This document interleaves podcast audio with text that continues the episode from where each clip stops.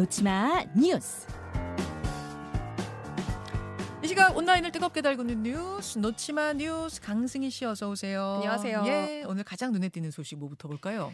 성난 사람들 에미상 8관왕. 아, 이거 며칠 전에 소개를 했는데 네, 다시 소개를 할 수밖에 없는 상황이에요. 그렇습니다. 며칠 전에는 골든 글러브에서 나무주연상 네. 네, 소개였는데요. 에미상에서 뭘 탄 겁니까?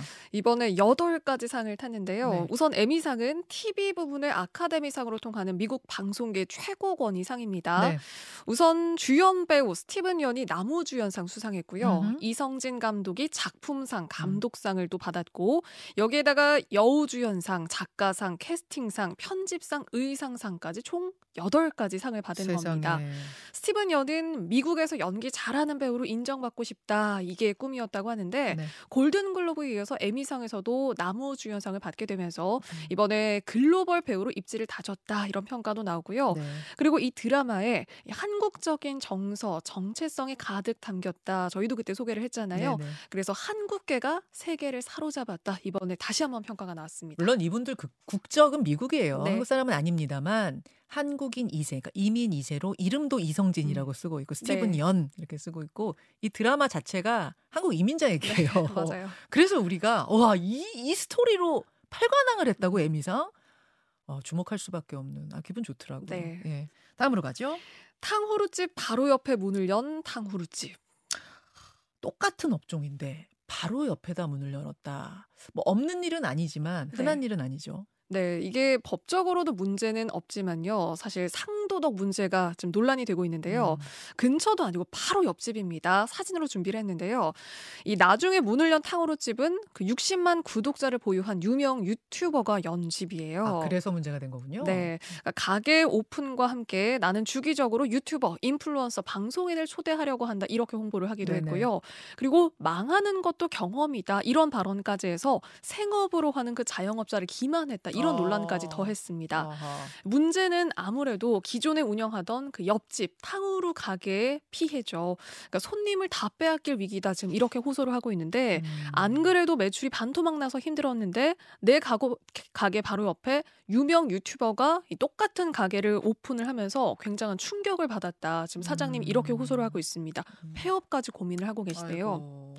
그러니까 하지만 그러니까 뭔가 지금 이게 법으로는 문제가 되지 않는다고 해도 네. 이기적이고 상도덕에 어긋난다 이런 지적이 나올 수밖에 없었고요. 그리고 이게 그러니까 본인 말대로 망해도 경험이라고 하지만 소상공인들한테는 생계가 달린 문제고 음.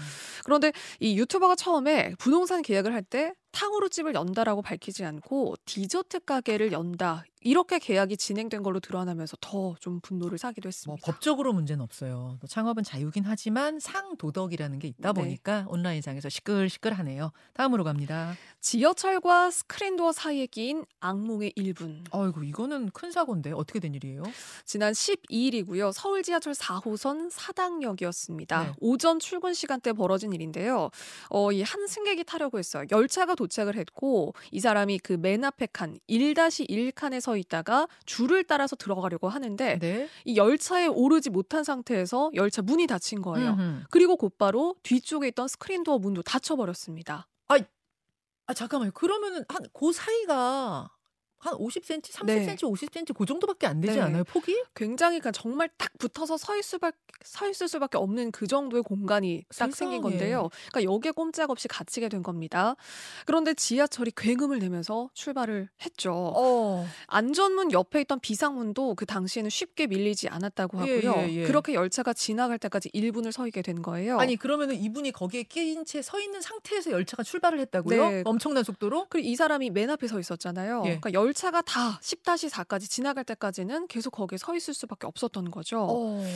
여기에 대해서 서울교통공사 측이 이렇게 입장을 냈습니다. 그러니까 열차 출입문에 바짝 서 있으면은 네. 장애물 센서를 감지 못하는 사각지대가 발생을 한다. 그러니까 사람을 인지를 그러니까 문에 너무 바짝 서 있으면 저거는 네 인지를 못 한다라는 이야기를 아, 했고요. 문에 어느 문에요? 지하철 문에? 네. 그리고 이 사고가 난 맨 앞이 이중 센서로 관리가 되고 있다고 네, 해요. 네. 그렇지만 그러니까 열차 출발 사람 감지 이 두 가지 중에서 열차 출발이라는 사인만 들어오면서 사람이 있다는 거 인지를 못했다고 합니다. 그러니까 결국에는 센서 오작동이라고밖에 볼 수가 없는 거고요. 그런데 이런 아, 자, 사고가 센서 오작동과 센서에 애초에 사각지대가 있는 건 좀 다른데 어느 쪽인 거예요? 그러니까 이거는 지금 칸마다 사실 이제 센서가 있는 거는 맞는데 네. 1-1 혹은 10-4 맨 앞이나 맨 뒤에는 그러니까 이중으로 센서가 작동을 하고 있는 거예요. 예. 그런데 이 중에서 이번에는 둘 중에 하나만 작동을 했던 거죠. 그럼 오작동 쪽이다 이 네, 말인가요? 그렇습니다. 아. 그런데 비슷한 사고가 2016년에도 있었거든요. 여기 이렇게 갇힌 사고가요. 음, 음. 근데 그 당시에는 사람이 전동차에 끌려갔다가 숨지기까지 했습니다. 아. 그렇기 때문에 관리가 좀 촘촘해야 한다는 지적도 있고요. 음. 그리고 승객들도 이 열차에 올라탈 때 너무 무리하게 타지 마시라. 또 이런 또 이야기도 있었습니다. 지금 교통공사 측 설명을 보면 그러니까 사각지대가 있다는 얘기도 하면서 또 동시에 이중 센서에 잡히지 않았다는 얘기도 하는 걸로 봐서 저는 약간 불명확한 것 같아요. 음. 좀 섞여 있는 것 같기도 정확하게 이 상황에 대해서 진상 조사를 하고 다시는 이런 일이 벌어지지 네. 않게 이건 재발 방지책을 마련해야 될 것 같습니다. 네. 수고하셨습니다. 고맙습니다. 김현정의 뉴스쇼는 시청자 여러분의 참여를 기다립니다. 구독과 좋아요, 댓글 잊지 않으셨죠? 알림 설정을 해두시면 평일 아침 7시 20분 실시간 라이브도 참여하실 수 있습니다.